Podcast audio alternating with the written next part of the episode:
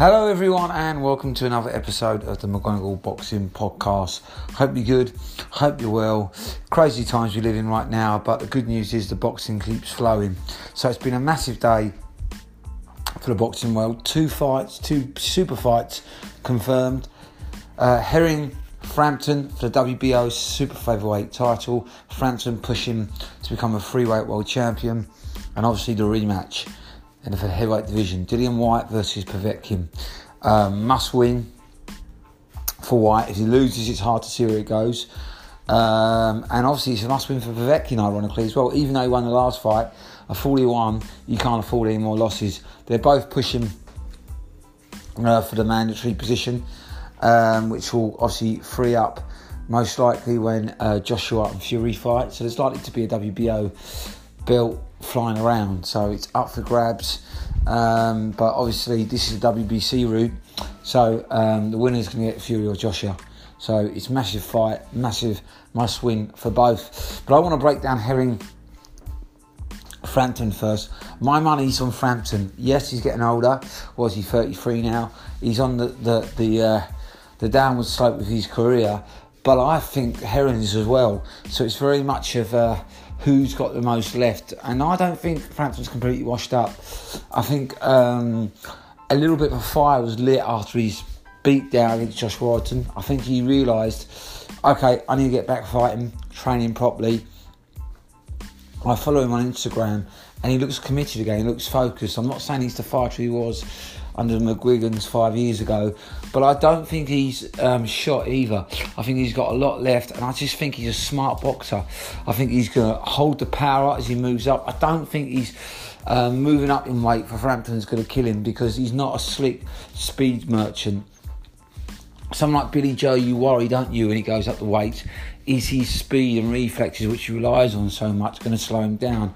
With Frampton, he likes to hold the centre of the ring. He likes to, um, you know, impose his stocky size and strength. He likes to counter people. So um, it's not going to affect him too much. I think he'll benefit, if anything. I think he'll carry the power, and I think he can do some damage at super heavyweight.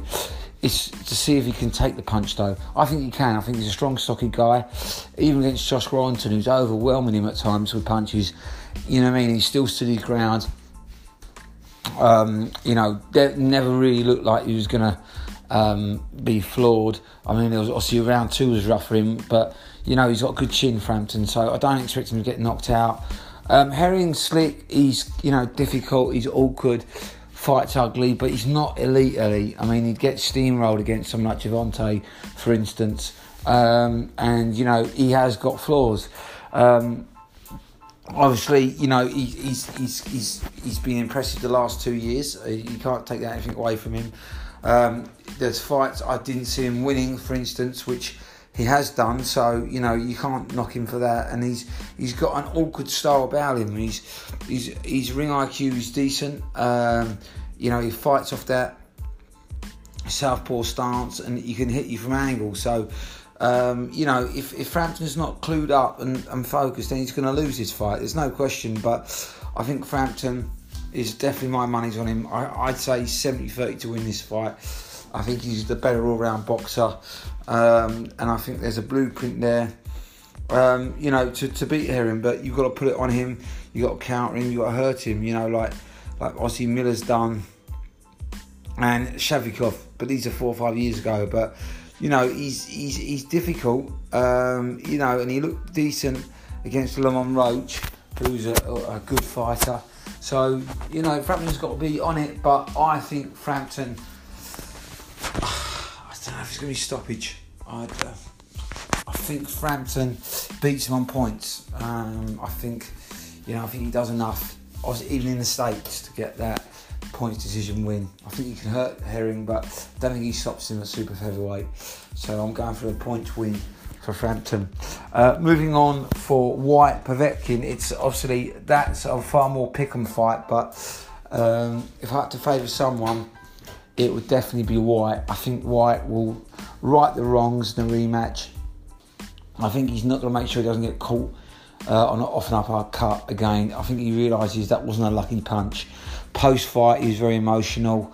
Um, Povetkin set him up for that. That's beautiful. And you watch him, he's knocked loads and loads and loads of his opponents out, Povetkin, with that shot, as David Haye alluded to post fight. So I think Whyte's smart, he's not he's no fool. It's going to be interesting how he gels with his new trainer. I'm still not convinced by that. Is his new trainer world class? I'm not convinced. And honestly, trainers make or break a fighter, um, especially on the way up. Um, but I think Whyte is the younger, fresher man. He's got to be cautious, of course he has, but I think he'll wrong the rights. In the day, he was winning that fight comfortably, wasn't he? He floored Povetkin twice, nearly had him out there. Just lost concentration, got caught, left himself wide open.